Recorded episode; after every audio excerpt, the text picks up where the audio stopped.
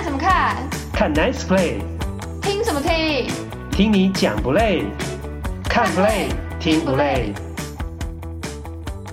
欢迎登录，我是岛主，这是看 Play 听不累第二十八集的播出。一开始要拜托大家一件事情，如果你是透过 YouTube 收听本节目的话呢，呃，听完之后或是听之前啊，请到 Podcast 的平台去按一下收听啊，因为那边呢才是我们节目啊计算点阅跟次数的地方。那 YouTube 平台会上架，主要是呃做服务啦，方便一些呢比较习惯用 YouTube 来听的这个听友。那如果你本来就是透过 Podcast 收听呢，就没有问题啊，不用再帮忙去别的地方再点阅一次。感谢大家的协助。那最近季后赛呢，大家在讨论的时候呢，我都会看到有些人啊，对于比赛的不可预测性，常常会说球是圆的啊，谁都摸不透，打了才知道啊。还有人说呢，没有什么冷不冷门呐，总之球是圆的，输赢都不一定。然后呢，啊。就不愿意去听更多的分析，或是稍微做深度的讨论。但其实呢，我不是很喜欢这种的言论跟态度。偶尔讲是可以的，因为呢，球赛总是会出现一些运气的成分。不过听多了，我就会觉得有点厌烦，或是心里面甚至会有一些怀疑：这个人或这些人是真的懂棒球吗？一句“球是圆的”就能解释一切吗？除了运气之外的东西呢？我相信啊，更多内行的球迷讲完这句话，还会深入去了解比赛的内涵。一场比赛一定会有输跟赢，但是赛前的 game plan 计划和准备是怎样？先发投手的安排是怎样？打线的安排是怎样？所以导致出的结果是怎样？那比赛的过程是怎样？调度的决策是怎样？球员关键时刻的表现是怎样？这些都不是一句“球是圆的”就可以讲完的事情，也不是只有看胜败的人愿意去认真讨论的事情。但这些，我觉得才是棒球有趣的地方。那这也是我做这个节目的出发点。呃，用我多年在第一线采访跟转播的经验，让更多喜欢棒球或是喜欢大联盟的球迷，呃，能够知道更多，甚至呢，是一些大家在台面上看不到的东西。啊，能够去知道真正的精髓，而不只是一些表面的东西。节目名称会叫做“看 play 听不累”，就是希望透过比赛中出现的 play 去探讨、去分析，啊，探索出更多的门道和有趣的东西。这一集呢，要讨论的比赛期间是二零二二年十月十九号到二十四号大联盟的联盟冠军系列战。因为有不少洋基球迷敲碗，所以这一集关于洋基的话题占了相当多的篇幅，包括比赛关键的探讨、季后赛失利的原因、法官未来的动向。岛主有很多独家观点和分析，大家可以慢慢聆听，细细品味。费城人当大黑马，创造老六传奇，闯进世界大赛。Bryce Harper 一棒封神的全垒打，结果是道奇主播带来完美诠释。日本职棒总冠军赛竟然有和局，背后原来是日本特殊的生活文化。还有养乐多的神宫球场竟然是斜的，还成为让大量投手动 Tommy John 的坟场。特派员郭小哈报乎你知。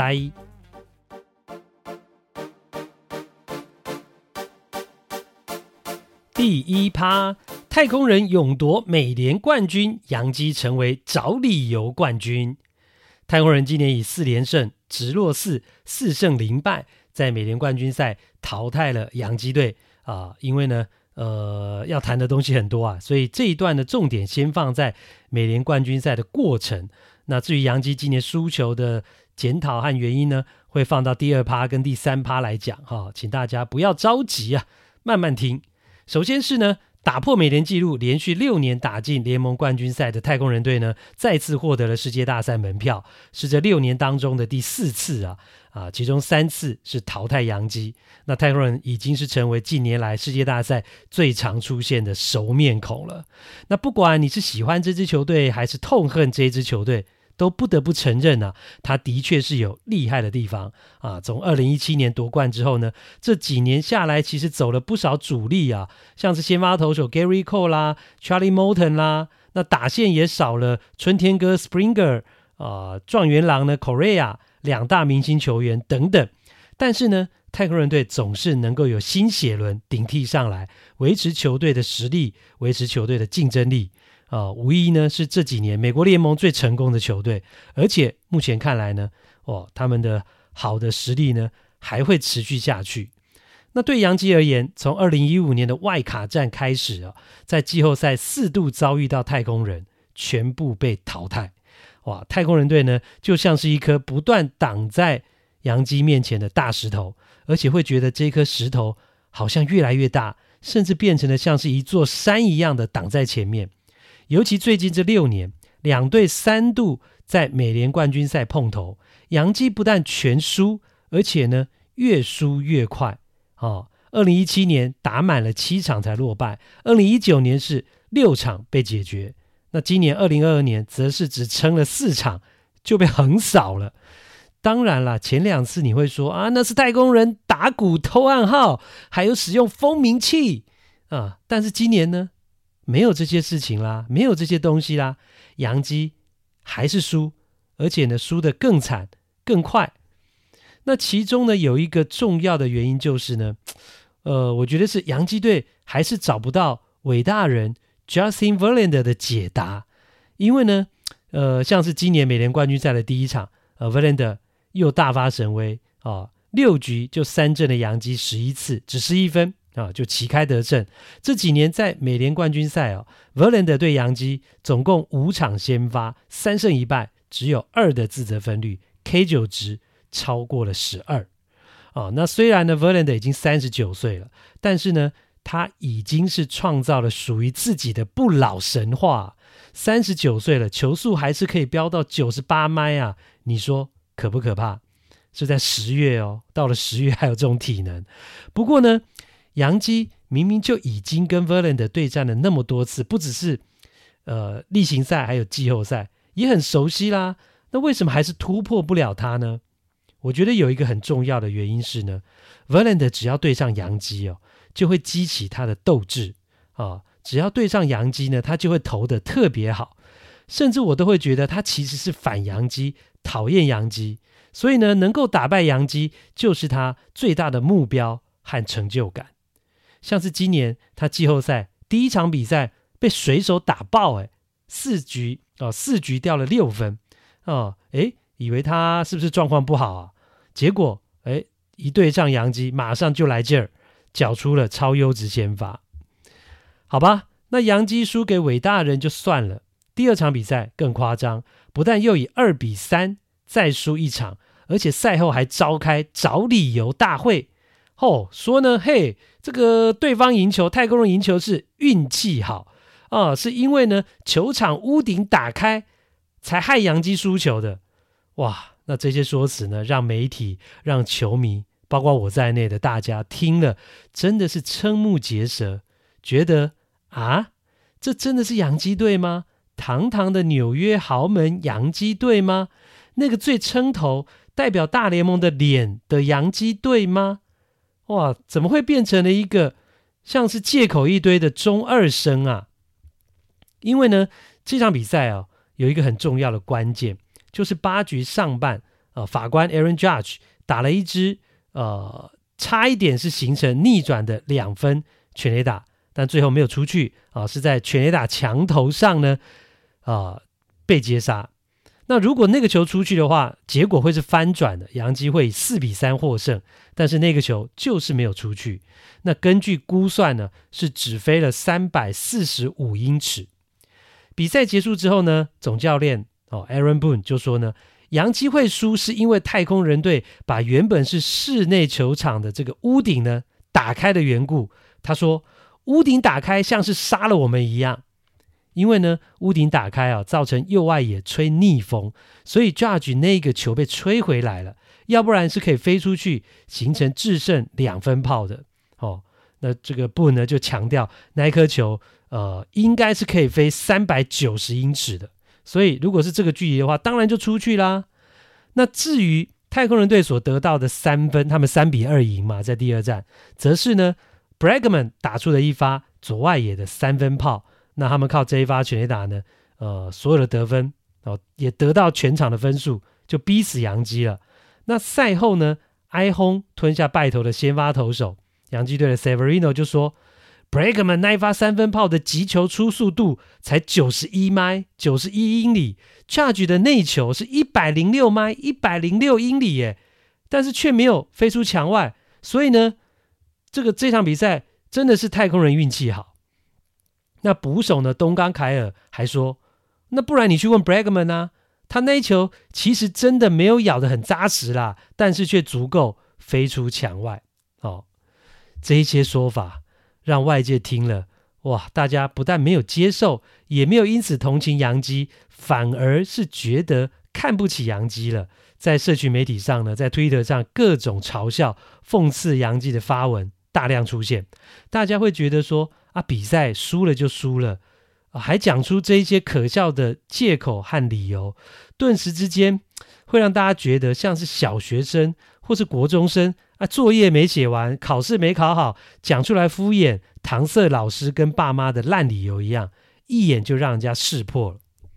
虽然哦，落入了零胜两败是非常不利，但这个时候也绝非没有追回来的可能。但是呢，哦，当我听到他们讲出输球的原因是啊，怪球场打开屋顶啊，觉得是对手全垒打呢是运气好的这种话，我我其实当时我只觉得他们完蛋了，这种球队还会有什么希望呢？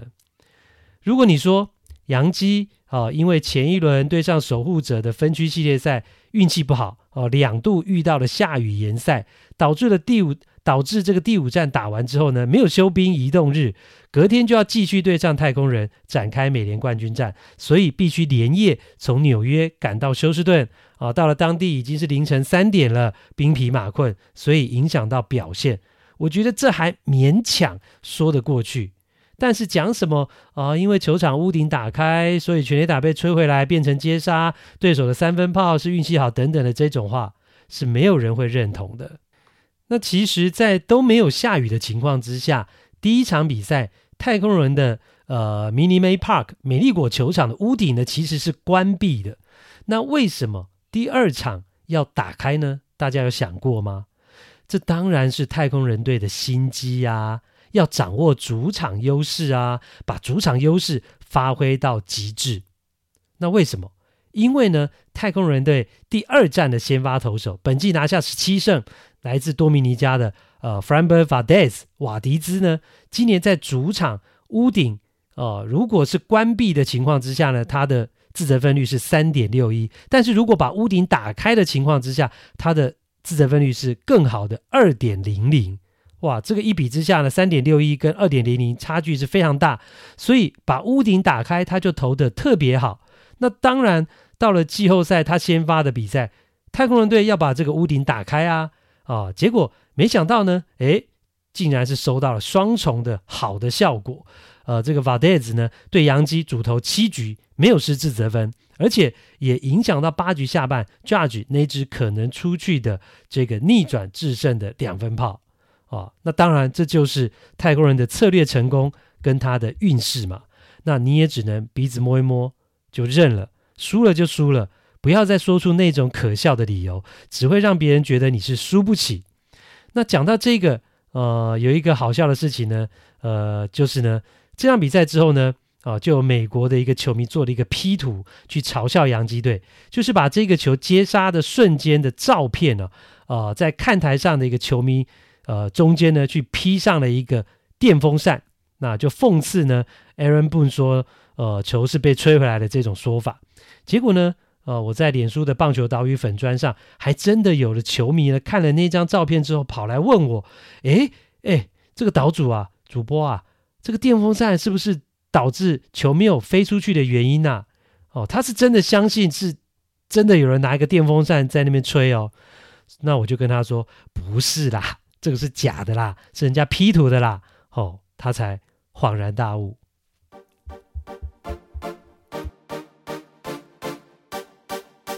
第二趴，杨基又是一个无缘世界大赛的球季，总教练调度混乱，场下跟场上一样有戏。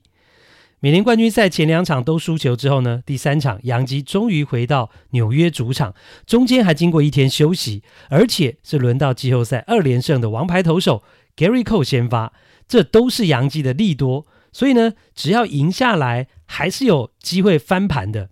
而且呢，对二连败的杨基而言呢、这场比赛也必须视为是背水一战了。因为如果再输，陷入零胜三败，那就等于是提早 GG 了。所以杨基心里面一定要有必胜的决心。在这第三战，道理很简单：零胜两败跟零胜三败，哪一个压力比较大？当然是零胜三败啊！因为呢，再输就拜拜，要被淘汰了嘛。在那种压力的状况之下，很容易就没有办法正常发挥。所以你当然会希望先在零胜两败的情况之下，把它当成是背水一战来打。那虽然这样有压力，但不至于像零胜三败那样，呃，被压力压到没有办法正常发挥。因为我真的看了很多次，陷入零胜三败的球队，经常就是第四场就直接输掉了。就是因为呢，心态不正常，或是压力太大，打到呃容易荒腔走板了。那这一些呢，其实美国那些内行的棒球记者也都知道啊。哦，但是呢，我很惊讶的发现，当比赛前一天，布总在视讯记者会被问到说：“呃，你第三站的布局跟调度，包括牛棚的使用，会把它当成背水一战来打吗？”结果 Aaron Boone 的回答竟然是说：“不会。”。他觉得还没有到最紧急的时刻，哇！这番话听了我真的是很惊讶，心里呢顿时是浮现了两个想法：第一，难道他觉得输了第三战，杨基还有机会翻身吗？第二，还是他对 Gary Cole 很有信心，觉得有他上去一定就赢。不论是哪一个啊，我都不能苟同。而且更重要的是呢，当一个总教练是这样的心态的时候，那下面的球员也不可能认真的把这个第三战当成背水一战来打，那整个企图心跟斗志都会不一样。然后比赛开打，我又惊讶了一次，Aaron Boone 排出来的第一棒竟然是 Anthony Rizzo。Rizzo 为什么会是他呢？前一场不就已经是呃换成了早就该换，状况最好，而且也表现称职的。Harrison Bader 了吗？哦，前一场明明就是 Bader 已经掉到了第一棒了，那为什么突然又换回了，换成了 Rizzo 呢？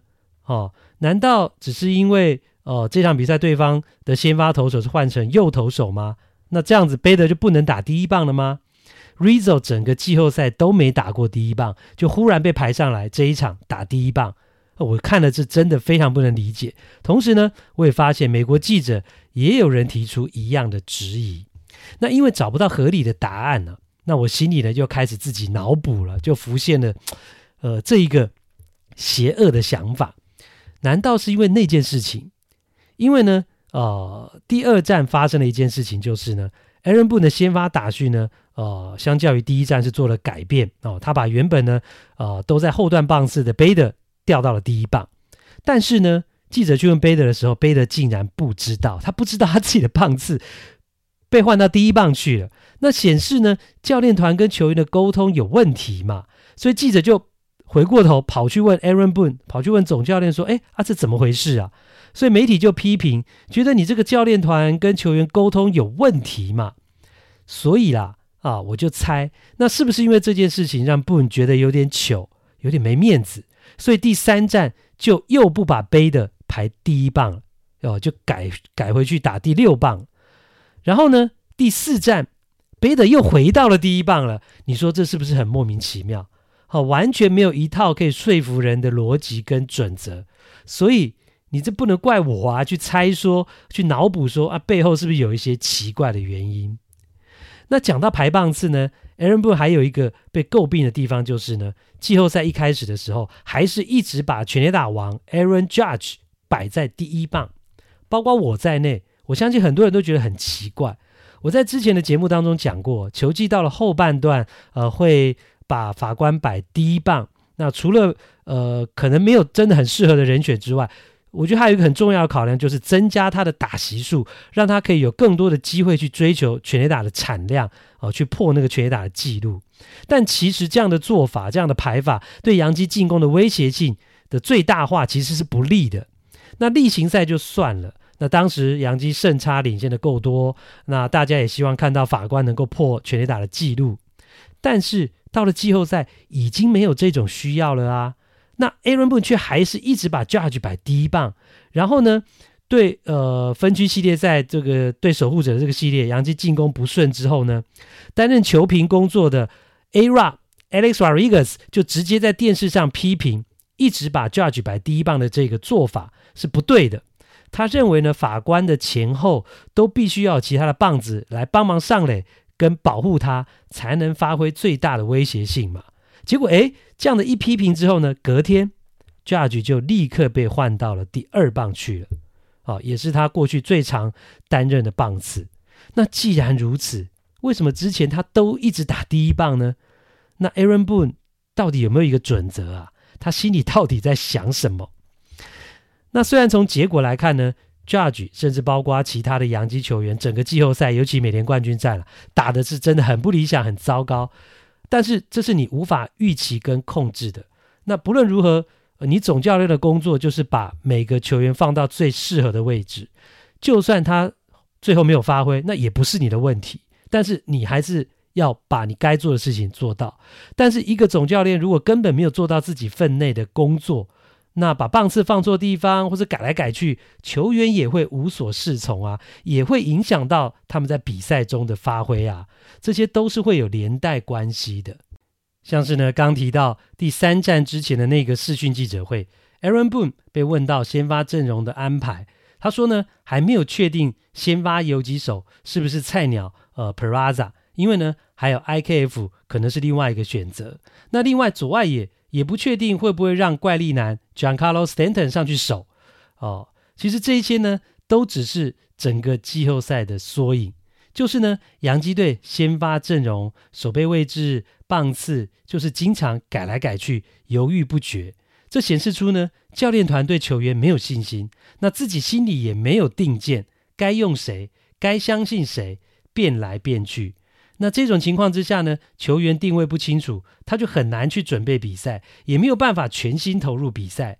因此，不但没有办法在这么重要的季后赛拿出最极致的表现，甚至连该有的水准都发挥不出来，甚至发生一些你意想不到的低级失误。包括第三战的二局上半，中外野手贝德跟右外野手 Judge 因为默契差错，让一颗原本该接杀的飞球却落地。导致原本呢，只要投七颗球就可以演出三上三下结束那个半局的先发投手 Cole，最后呢是掉了两分的非自责分，成为那场比赛输球的一个关键。另外就是呢，第四战的七局上半，二垒手 Torres 发生了传球失误，该双杀没双杀，直接让洋基从领先变成了被逆转，成为输球的直接原因。那我觉得这两个关键的低级失误，当然啦是跟球员有关系，但是我觉得或多或少也跟总教练呃排出来的阵容改来改去，整个季后赛队形混乱，以及呢球员定位不够清楚有关系。怎么说？我解释给大家听。第三战杨基的这个总教练 Aaron Boone 呢，最后决定了啊，左外野呢是让 Stanton 去先发，因为 DH 要给木匠哥 Carpenter。那 Stanton 是比较少上场守备的，所以中外野手 Bader 就会觉得，如果可以，我要帮忙他多 cover 一些左外野的区域。所以呢，好、来了，二局上半就有一个中左外野之间的高飞球。那其实那个位置呢，Stanton 也接得到，但你就看到 Bader 是非常积极的跑过去接，那最后是由他来接杀了。接完之后呢，Stanton 就站在他旁边。那其实也就表示说，Stanton 其实也差不多可以跑到定位了，然后就这么巧，那颗球接杀完之后，下一颗球又来了，只是这一次是打到了中右外野之间。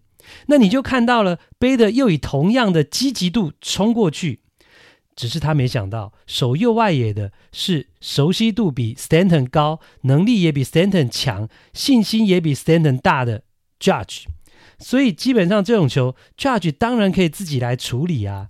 好，所以 Judge 也跑过去了，但是一时之间，Bader 也没有办法立刻修正回来啊，也积极的要冲过去接。那虽然两个人都有喊声，哦哦，但是现场实在太吵了，球场很吵，彼此都没有听到喊声。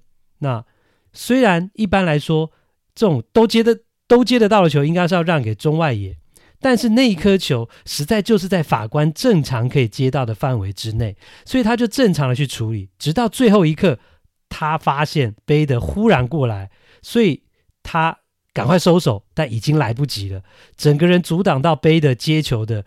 呃，空间跟视线，因此造成贝德漏接了，就形成一个无法挽回的失误。那至于第四站，Torres 的那个传球失误，当然我觉得最大的责任是在他，不但偏掉，而且反抛反手抛球这个角度不好，速度也太平太快了，让游击手呢是来不及反应。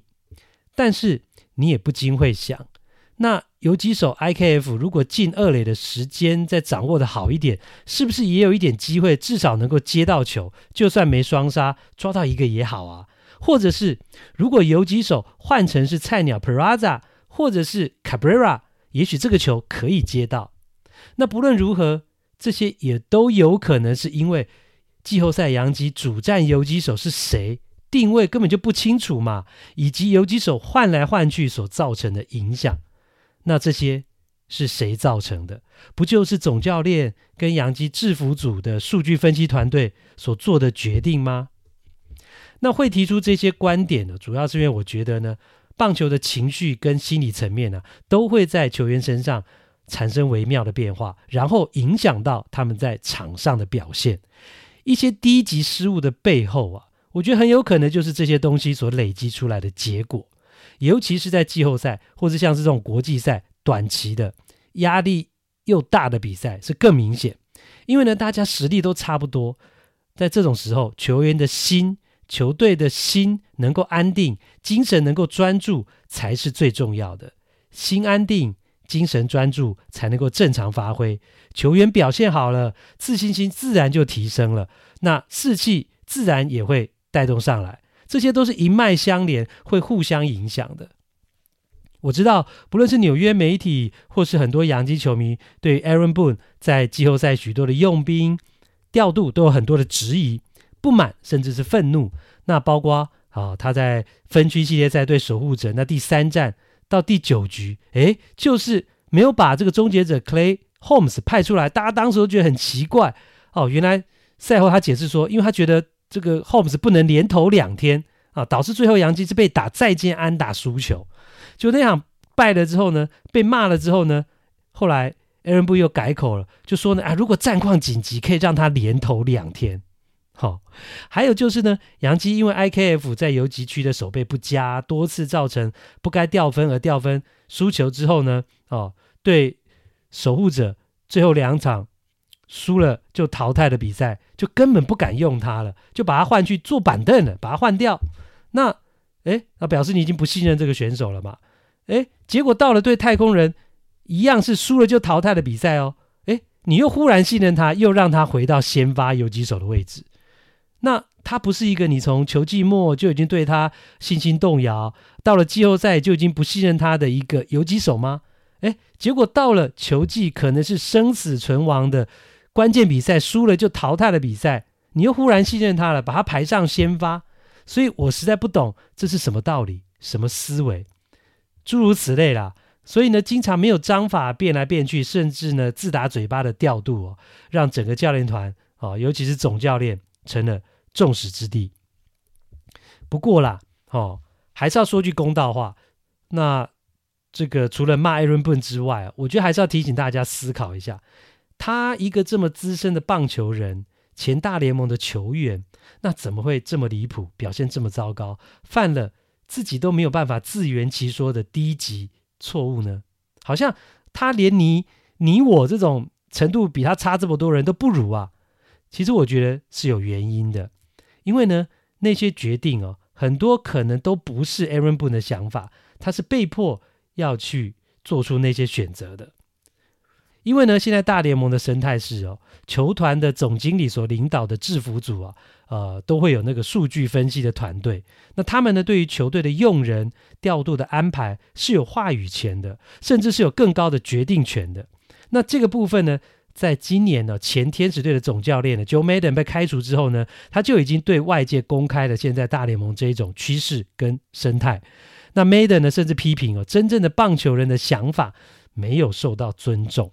那意思就是呢，总教练经常得听这些可能没有打过棒球，但是呢，就是数据很会的这种数据团队的话，那总教练就变成是傀儡了。甚至像是呢，洋基对太空人的第二战输球之后。那说了一堆，呃，是因为球场屋顶打开，对方是运气好之类的鬼话。那我也觉得很不寻常。后来我就发现了，赛后记者会，Aaron Boone 的桌子上是放了两张，呃，大概是巴掌大的纸条。那我觉得哦，那个就是洋基的数据分析团队给他的，要不然 Aaron Boone 怎么会知道 Judge 那只没有飞出去的高飞球，原本应该是飞三百九十英尺？然后被风吹回来呢？那 Severino 怎么会去说他被打的三分炮初速度才九十一英里？法官被接杀的那个球是一百零六英里，所以结论是对方运气好呢？哦，所以呢，你觉得才刚比完赛，这些数据怎么那么快就整理出来？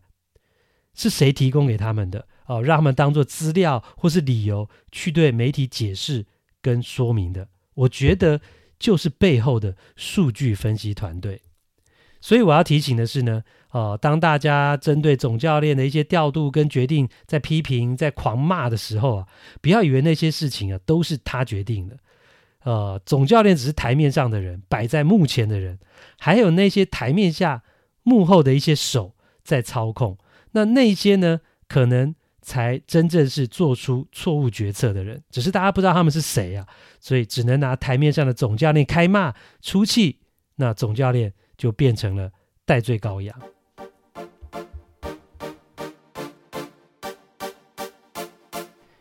第三趴，杨基从上半季非常被看好，最后为何兵败如山倒？杨基从今年上半季呢虎虎生风，生猛有力啊。到了下半季，开始急速下坠，季后赛有气无力，再度无缘世界大赛，还创下了史上最长、最近五次打进联盟冠军赛却连续五次都落败的惨痛记录。那此外呢，洋基也已经连续十三年没有办法尝到世界大赛的滋味了。这对拥有光荣传统、大批球迷、永远以冠军为目标、团队薪资总额经常是大联盟前几名的洋基而言，是非常难以接受的现实。这十三年，杨基总共已经是花了三十亿美金的薪资。那不要讲拿世界大赛冠军了，是连一次世界大赛都没有打进去。这十三年当中，今年甚至是被太空人横扫，这种惨败结束。那这十三年负责操盘的总经理，还都是那个现金人呐，Brian Cashman，没错，就是他。所以人就有人问说：“那他凭什么继续留在这个位置上呢？”我相信啊，今年的季后啊，纽约媒体不会放过他的。那这也是季后杨基老板要考虑的问题。如果你问我的话，我觉得是到了应该换人的时候了。如果杨基老板是真心想拿冠军的话，毕竟这个团队的做法思维证明了就是不能成功啊。甚至我觉得他们的手气也不好。一直凹下去、啊，哦，我觉得可能就会像今年台积电的股票一样，你以为它会涨回六百块啊，但它就是一直跌啊，一直跌啊，跌破到三字头给你看。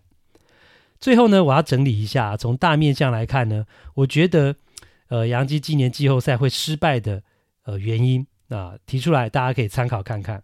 我觉得最主要的原因就是呢，打线集体熄火，而且是严重的熄火，包括全垒打王法官在内。那棒子没有发挥，分数打不进来，就失去赢球的本钱了。投手投再好都没有用，守备的失误呢，就更被放大。那会出现这样的结果，回推原因就包括了季中交易的失败哦，换了一堆人，到最后只剩下一个贝德可以用。那为什么只剩下剩下他？那就是另外一个原因，伤兵。那尤其是呢，Benintendi 跟机器人的受伤，让洋基产生了连锁效应。那左外也就变成了一个洞啊，第一棒也没有适合的人选。那三垒手 Donaldson 打击烂到不行，也没有人可以来替换他等等。还有就是牛棚几个大将啊，包括交易来的侧投呢，Scott Everas 受伤，那 Michael King 跟 Chad Green 更是早早就整季报销了，等等。这当中制服组是有责任的。那尤其季初换来的 Donaldson 跟 IKF 啊，更是被很多人批评是败笔。但是不可否认的，其实呃多位主力球员受伤对洋基的影响还是很大。那另外我也觉得呢，洋基季后赛的打击火力疲软了，跟法官今年例行赛追逐六十二轰其实是有一些关系的。因为呢，他要全心追逐打破全垒打的记录嘛，就让洋基队整个心情跟重心还有焦点一直放在他身上。而且呢，Judge 是直到球季倒数第二场比赛才达标，才完成破纪录。那球队变成没有调整和准备的时间。哦，像是他一直都打第一棒的这个状况，其实是不适合的，但是就没有时间去呃做调整。那另外就是呢，呃，Judge 追逐全垒打破纪录的过程，让他也承受了很多的压力跟用尽的体力，身体跟心理上都很辛苦。那感觉是纪录是破了啦，但是油也烧光了，到季后赛法官就没力了，打得一塌糊涂，完全失去他的水准。那他打不好，洋基队打线少了一个这么重要的支撑，就整个垮掉。那最后呢，要谈的是呢，呃，洋基今年的球季已经结束了，那法官也正式成为了自由球员，他会留在洋基吗？这是很多人问的问题。那洋基留得住他吗？拿这个最后一场比赛结束之后呢，呃，Judge 赛后访问，呃，他讲的，给大家秀一秀这个端倪。当记者问到他未来会怎么样的时候呢？他就说：“自从我第一次穿上洋基球衣，我就希望能够永远待在这支球队。但是春训的时候没有完成延长合约，现在我是自由球员了，那就看接下来会发生什么事啊。”好，这是 Judge 的说法。那我觉得希望永远待在洋基这种场面话，Judge 其实已经说了好几次了。不过呢，重点是那一句。但是春训的时候没有完成延长合约嘛？我觉得当时哦，整个破局的过程呢、一定或多或少让 Judge 对球团呢是有维持的，心里是不舒服的。尤其是啊、哦，呃，跟总经理的这个 Catchman 之间，大家还记得吗？当时 Catchman 还把破局的金额给公布出来，让大家去骂法官，七年。二点一三亿美金很高了啊！你还不签呐、啊？你是要多少啊？台湾还有一堆球迷很会哦，很会呛哦，骂说哦，法官变贪官哦，还记得吗？哦，这件事情你说你觉得 Judge 心情不会不爽吗？他不会记在心里吗？还记得我在本节目当中就说过，当年王建民呃私底下是怎么样骂 Cashman 的？他说：“黑的笨手。”黑了笨手啊，哦，那个乐色啊，所以呢，你大概可以体会啊，在这种跟球员在商言商的时候呢，私底下的 Cashman 会是什么样的态度，甚至是什么样的嘴脸哦？那再加上 Judge 赌赢啦，他在合约年还没有签嘛，合约年打出了破纪录的六十二轰，那现在不止洋基了，包括道奇啊、巨人呐、这些银弹充足的球队，都可能会加入法官争夺战。那他的身价，呃，是有可能炒得更高。那杨基想要签回他，难度也更高了。那最后我要讲两个观念呢。很多人看到了法官的季后赛打得很差，就会说影响到他获得 MVP 的机会，甚至觉得啊、呃，大谷翔平机会来了。哦、呃，不是的。完全不会哈，因为呢，MVP 的投票是在季后赛开始之前就已经结束了，它是针对例行赛的成绩去投票的，季后赛的成绩是不列入计算的，是无关的。哦，像其他这个包括什么金手套啦、银棒奖啊这些也都一样。哦，就是球季结束，那投票就已经结束了。那另外呢，就是季后赛打不好会影响到法官的身价吗？哦，就有人很多人说啊，法官身价会下跌啊，这一点我可以告诉大家，不会的，不会影响他的身价，不然你等着看。因为呢，大联盟球队跟球员谈薪水啊，基本上就是拿例行赛的成绩来参考。呃，因为呢，不是每支球队呃每个球员都有机会打季后赛啊。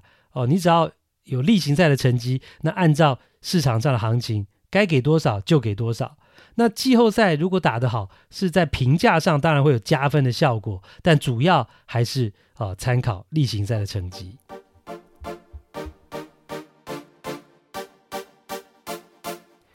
第四趴，状元小哈三十而立，率领费城人惊天动地。国家联盟的冠军战结果啊，是费城人以四胜一败晋级。那球队一哥 Bryce Harper 真的是英雄命啊，在主场的蜂王战八局下半击出逆转制胜的两分全垒打，充满戏剧性的呢，把教室一棒击沉，一剑封喉。那 Harper 的表现则是成为他在费城人这支球队的封神之战。哦，那一发全垒打呢，一打出去啊，整个场面真的是充满 Harper 式的激情，，Harper 式的慷慨激昂，把费城人球迷跟整个城市的情绪呢，是带到了最高潮，因为他们创造了大联盟史上第一次的老六传奇，哦，以外卡第三名，国家联盟吊车尾第六种子的身份呢，闯进世界大赛，终于呢，向所有人证明，哦，他们不是弱者，是真正的强者。那 Harper 这一发全垒打出去的瞬间哦，负责转播的主播，也就是呢道奇队的主播哦，非常年轻但是播得非常好的 Joe Davis，他是跨刀来帮忙转播这个组合的系列赛。那这一发全垒打一出去的瞬间呢，哦，他就说 Harper the swing of his life，就是他生涯的最佳一击啊，哦，那。真的是完美诠释了这一发全垒打的意义跟价值。那这一段影片呢，我反复看了好多次啊，真的是令人回味无穷啦。那我来讲呢那个感觉真的是出不来。大家有兴趣的话呢，其实是可以上大联盟的官网去把这个影片找来看。哦，当时呢，真的是一种 非常血脉奔张的一个场面。那今年三十岁的 Harper 呢，以拿下国联冠军系列赛 MVP 最有价值球员的表现呢，呃，带领费城人闯进了梦寐以求的世界大赛啊！对当年呢以选秀状元身份来到了大联盟，一路受到关注，一路想要证明自己价值的 Harper 而言哦，这样的胜利啊，当然是非常甜美的。尤其是三年前他一离开老东家国民，那国民就拿下了世界大赛冠军。这样的一个情况啊，仿佛在嘲弄他拿了十三年三亿三千万美金的高薪离开，但是却没有冠军命啊！哦，你在的时候呢，我们都拿不到冠军；你走，我们冠军马上就到手了。哈，这对哈珀而言呢，其实呃也会成为大家呢有点在嘲笑他的一个状况。不过现在呢哈珀是有机会创造出属于自己的冠军了。他们将在世界大赛遭遇经验丰富的太空人。那费城人创造老六传奇哦，他们的成功也再次说明了季后赛真的是另外一个球技啦，跟例行赛完全不同。在短期的决战当中呢，士气、斗志、凝聚力跟球队的近况啊，哦，经常比实力来得重要。像是我在赛前呢，就真的原本认为这个组合教师队看起来赢面比较大啊，哦，那我主要看的就是。呃，教士队比费城拥有更完整的先发投手的阵容，但是费城人队临场的表现优于教士。哦，打低比数投手战他们赢，打高比数打击战他们也赢。那另外就是呢，呃，费城是充分把握了主场优势，三场在主场的比赛全部赢下来了。那整个地主球迷带来的气势啊，哦、影响也是非常的强大。那还有就是呢，费城人队在第一站跟第五站的先发投手 z e Wheeler，哦，他表现真的非常好，两场他都顶住了对方表现也非常好的王牌达比修有，哦，让这两场比赛费城人都拿下胜利，我觉得是一大关键。那这两场比赛比数分别是二比零跟四比三，都非常接近。那反过来说，教士王牌达比修。先发的这两场，其实他们也有机会赢啊，但是都没有掌握住嘛，所以就成为双方一个巨大的差距。那再来就是 Game Four 啊，第四战。那原本呢，一局上半教室就攻下四分啦，气势如虹。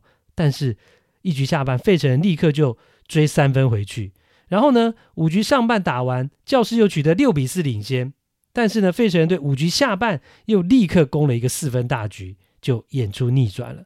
所以不论怎么打，教士都会觉得哇，这个费城人怎么永远打不死啊，永远甩不开啊。那最后当然就是落败的命运嘛。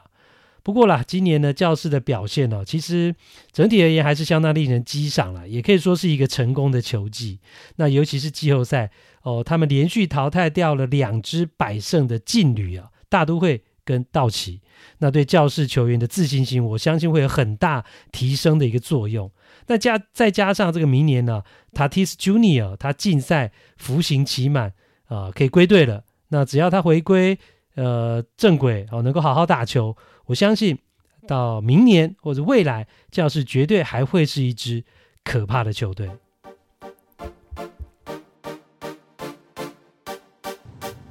欢迎来到这个星期的日本职棒时间，依旧欢迎我们的特派员郭小哈先生。呃，各位听众朋友，大家好。啊，这个礼拜呢，在日本职棒也是很热闹。呃，总冠军赛呢也正式的来开打，不过呢，却发生了让台湾球迷呢很多人觉得无法理解的事情。哈、是怎么样无法理解？还有呢，原来呢养乐多队的主球场啊，全名叫明明治神宫球场，竟然有这么多的秘密。还有呢，原来这个球场。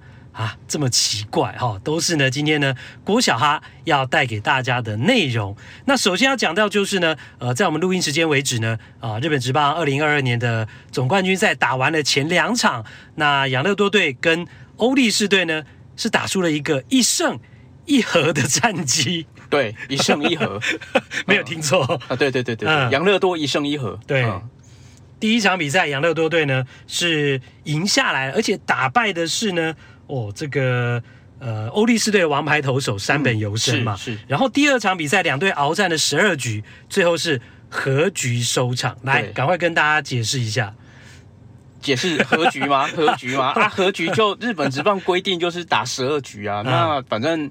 十二局打完就大家和局嘛，嗯，那可能很多人就不会再延长了，对，而且从例行赛就这样，然后到了季后赛也没有改变，对，而且他就是和局，他就是计算在里面，他这一场也没有白打，嗯，因为所有的所有的统计的数据全部都会纳进纳进去，就是说你有打全垒打，你有打点都会算在对对对，都会算在里面，然后你比方说你生涯在。日本系列赛打了多少安打之类的那种生涯的统计也全部都会记在里面，嗯，所以比赛没有白打。对，好，那当然第一场比赛呢，呃，养乐多队是呃轰了三支全垒打嘛，然后五比三赢了。是，然后第二场比赛呢，呃，也是全垒打。对，哎哎，其实原本欧力士要赢的，对不对？对，三比零领先到九局嘛，然后就一支三分炮，对，而且是第二年的选手内山内山壮真，嗯。哦然后他是新林高中，然后是现在养乐多算是他们的王牌投手啦。奥川的，就是在高中时代他的搭档，嗯，然后等于说养乐多连续，因为他那时候在甲子园拿到第二名嘛，然后奥川是投手，然后内山是捕手，然后后来就养乐多连续两年，就是选秀会就选了两个头部这样子。嗯对，结果第二场比赛打了五个小时，超过了五个小时三分钟。日本职棒、嗯、系列赛史上第二场，第二场的。好，嗯、那呃，为什么日本职棒会有这种特殊的和局制？好，而且是十二局啊，没有再多了。然后也没有这几年呃，大联盟有采取这种突破僵局，他们也没有采用。那突破僵局这个先不谈，那重点是他为什么要就是能够接受这种和局？其实。他们也是被情势所逼，被整个日本的生活形态所逼有关系，对不对？嗯，其实他们最早的，其实昨天就是大家看那个脸书粉砖上面，其实也有朋友帮我们大家就做功课了啦。其实日本职棒过去他们一开始采用的是时间限制，对，他就是规定你反正就是比赛只能打三个半小时、四个小时，反正打完那多的就没有了。那、啊、就是打到九局，九局超过三个半小时，那就是打到九局。嗯，那你如果到第十局，maybe 就是看看时间嘛。嗯，对，看能够多打几局这样子。嗯，那为什么要这样呢？那这是因为他们大部分都是搭电车去看比赛的。对球迷来讲，对，因为日本的地没有那么大，所以他没有停车场，基本上所有的球场都没有提供大量的停车场给人家停车。啊、哦，他们都会呼吁球迷尽量搭大众交通运输工具来，嗯，那变成说你的电车是一个非常重，对他们来讲是非常重要的。所以你没有电车可以搭的状况之下，比赛你再打下去，你让大家不能回家，那要干嘛呢？对，所以就说日本的一个社会形态跟他们生活形态在。都会区里面基本上大家都是坐电车的，占了非常大多数，开车的很少。那再加上球场又没有停车的地方，所以大家基本上都是搭电车去看比赛。那你比赛如果打到没有电车，打到太晚没有电车的话，大家没办法离开，没办法回家，这是一个很大的问题。所以日本职棒不得不。所以我刚刚用逼来形容，就是也是一个没办法的情况下，只好就是说有这种和局制，并不是他们不想要把比赛打出一个胜负，对不对？而且比方说像更偏远的球场啊，像西武球场，那个基本上因为它停车停车位好像就有两三百个，好少哦，因为它没有地让你停车，而且现在现在又把那个停车场弄弄成他们的自己去盖选选手的那个选手寮啦，就是其实就是住宿的。给选手住的宿舍，那等于说停车场更少了，那所有几乎全部都是搭电车，然后你搭电车，而且只有一条西武线，它没有其他线的，哦，一个所泽线到所泽去转车。那问题是，你这些车如果都不能搭的话，所有人都困在那边。你知道那个西武球场到东京市区要半个小时，嗯，那你如果不用电车去疏散，然后没有车让他们离开的话，那真的是噩梦。对，所以没办法，那就你就是只能和局，然后尽可能让比赛在终电，就是他们所谓的终电，就是最后一班电车前，大家赶快打完离开。嗯，所以这个也让台湾的球迷，呃，有些人不知道，或者很多人不知道的一个情况下，让大家理解一下日本的棒球文化，他们的和局的制度其实是来自于他们整个生活圈、生活形态的一个呃状况啊所制定出来的一个规则。而且其实已经这么多年了，然后基本上大家也都没有意见。嗯哼，但还是会有球迷会觉得说这个。这个规定应该要改改改一改，嗯，可是大部分还是觉得说，哎，那就是我们日本的特色啊。嗯，那干为什么什么都要跟 MLB 对啊，没有，其实真的没必要。这个我觉得我蛮能够，我就可以认同。那你就跟大家解释一下，那这样和局下去怎么办？现在打前两场打完嘛，养乐多队是一胜一和，然后接下来呢就继续打啊，因为其实他们的规定是先拿四胜的。球队拿到冠军，所以你就不要想说是七战四胜，你只要想说先拿四胜，对，是总冠军，对，因为中间有可能和局。对，但是现在其实日本职棒史上也只有出现过一次而已啦，就打第八场，嗯，一九八六年西武跟广岛的日本系列赛，那那一年西武最后拿冠军嘛，但是中间有一场和局啦，嗯，对，好，这就是呢讲到日本职棒的总冠军赛，今年是呃真的。呃，就出现了和局的状况哈，也跟大家来解释一下。好，那另外呢，我们今天比较大的重点是要来讲到呢，为什么？诶，这个我们的现在可以说是日本职棒最强的投手，对啊，因为他三本由伸怎么会在、嗯、呃养乐多的神宫球场爆掉了呢？那这个爆掉，呃，到底是他跟他本身的状况有关，还是跟这个他是在客场作战有关？呃，当然说法很多啦，但是现在大家在日本方面，其实大家比较会去讲的还是球场的问题啦。因为先报一下，他四局掉了四分，对的，以他的水准来讲，根本不是这种水准，而而且被打了两发全垒打，对，这就是他今年第一次。单场被打两支全垒打，嗯，今年第一次，而且四局而已哦。对啊，而且在我们录音的这一天，其实最新的消息是他连续两年拿下日本象征最佳投手的泽村赏，嗯，就是等于是 MLB 的赛扬奖。赛扬奖，对，连续两年，嗯，对，那等于几乎就是日本最强投手，但是他的一个最大的缺点就是他对神宫球场真的很不熟哦。很不熟，是因为很少去啊。对啊，因为，因为基本上不同联盟嘛。对，而且其实他过去几年就是有在养乐多打交流赛的比赛，他都刚好没有轮到他先发，所以他上一次在神宫球场比赛是二零一八年，而且那个时候因为他是职棒第二年，然后他就当就是以中继身份上场，所以只丢在那个时候丢了一局，然后没有失分，所以他生涯在。神宫球场只投过一局，对，而且上一次投是二零一八年的事情，对，而且他连高中的时候都没去过，所以基本上他真的是非常不熟，对，对这个球场很不熟悉。那即便非常不熟，那这个球场其实是不是有一些很特殊的地方？对，好像被大家视为是打者天堂、投手坟场。这个投手坟场不是像洛基队那种投手坟场，是说好像很容易被打，全垒打很容易被球被打出去，不是，是另外一个含义的投手坟场。这个就要请小哈来好好的介绍一下。对，这个球场其实它因为明治神宫球场它非常的老旧了，它是一九二六年就启用，一九二六，对，基本上是在战前就启用了，uh -huh. 等于是民国十五年嘛，uh -huh. 中华。民国十五年，对。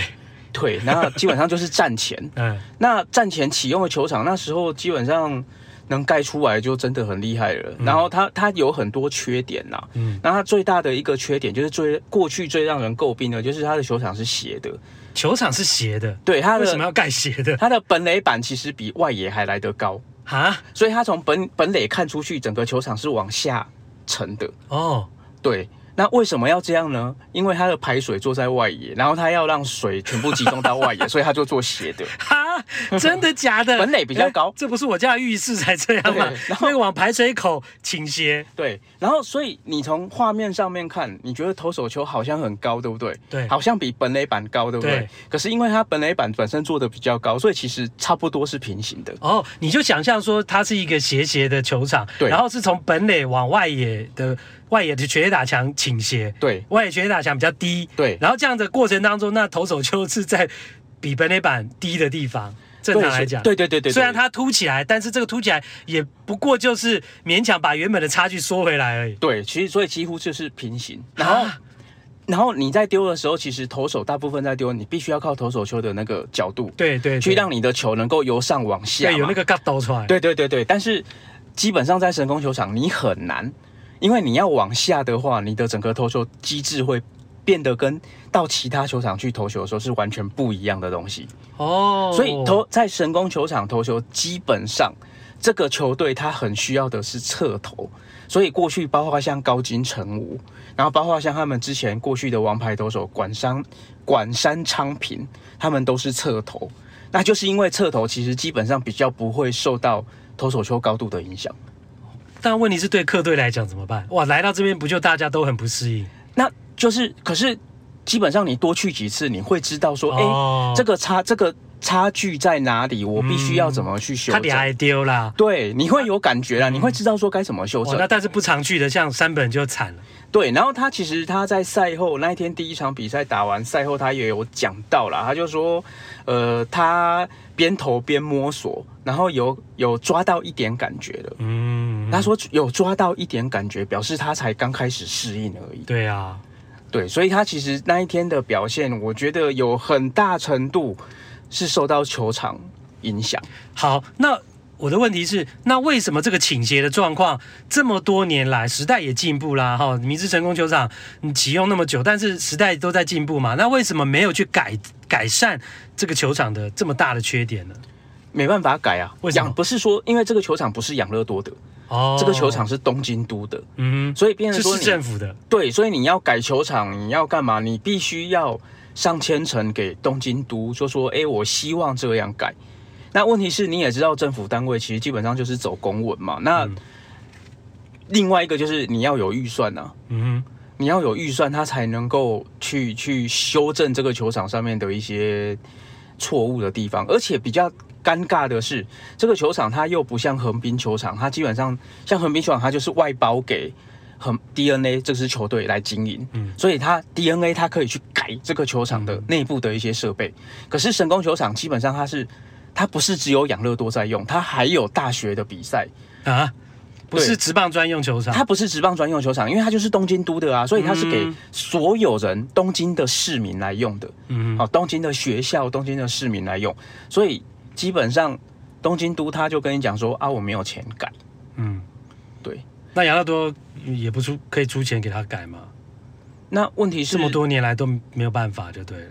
嗯，他们但是现在有个，因为去年那个改了那个国立竞技场嘛，就是东京奥运的主场馆，嗯，然后他们就说接下来要改的就是明治神宫球场，嗯，有修有修建的计划，可是好像要到二零三零年以后哇才会有新球场哦，所以这个是蛮 蛮大的一个问题，嗯，对，所以那是不是你刚刚讲到说这个不是？这个职棒专用，不是养乐多队专属的球场的情况之下，很多的业余球队或是大学球队也会来用。对，那这样的话，球场的保养或是会不会造成一些球场的伤害呢？会啊，其实很多日本的投手，包括像藤川球儿，然后包括像川上先生，其实都有抱怨过，他们就说神宫球场。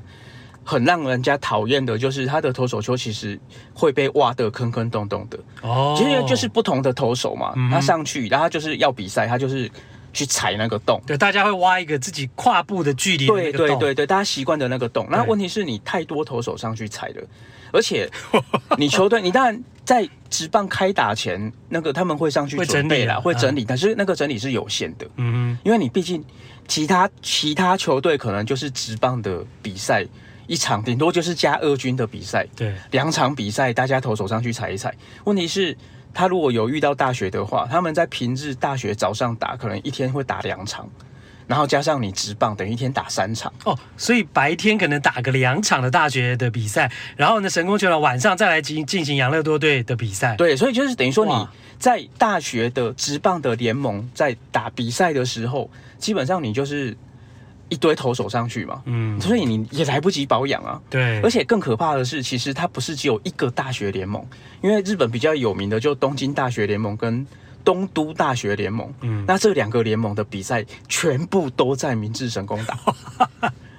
哇，那所以明治神宫球场真的使用率很高，然后它又是公家的球场，所以你要改，你要整修，你要你要把这个球场的缺点去做改变。也不是那么容易的事情，是哦，那所以造成了这个是，我想可能很多国内的球迷或者有在看日本职棒的球迷都不见得会知道这样的事情，所以是不是这个投手丘的被很多人踩，然后使用过度的情况之下，也会容易造成投手受伤？对啊，没错，所以其实，在几年前，其实养乐多有要要求，就是改投手球，嗯，他们就说这个真的没办法，这个而且他们之前的投手球是比较平的，嗯，然后你跟那个本垒板的差距就更更更没有角度了，对，所以他们就说不行，你还是必须要让它稍微高一点，嗯，所以他们现在投手球有刻意把它做高，嗯，可是基本上改善没有很多啦，但是现在其实他应该是说，他投手球做高之后，养乐多投手受伤的比率有下降。啊，以前受伤比例也很高，对不对？我刚刚就在猜，很，很可怕啊！就是他们之前就讲到养乐多，大家就想到汤米强，为什么？因为他一堆投手都是手肘受伤，手肘受伤，然后他们就说，就是因为跟你球场投手就有直接关系嘛。呃，他们是猜啦，因为这个当然没有说很直接，哦、就说，呃，就比方说像日本投手手肘断掉，那可能大家就会说，哎、欸，这个就是超太多，这个就是怎样？但是其实这个都不一定啊，原因有很多啦。那，当然，但是因为。养乐多的选手特别多，养乐多投手特别容易伤到手肘，所以大家都会日本职棒的球迷啊、球评，大家都会觉得说。哎，那会不会就是球场的问题？嗯，好，那真的是啊，很特别啊，大家也是呃长了见识啊，觉得没想到原来日本职棒感觉是比我们台湾更进步的一个职棒联盟，但是其实他们在球场上也有他们的困扰存在。然后呢，哦、在今年的呃他们的日本一的总冠军赛呢，因为最强投手三本由伸上去头被打爆，大家也才发现到啊，去诶。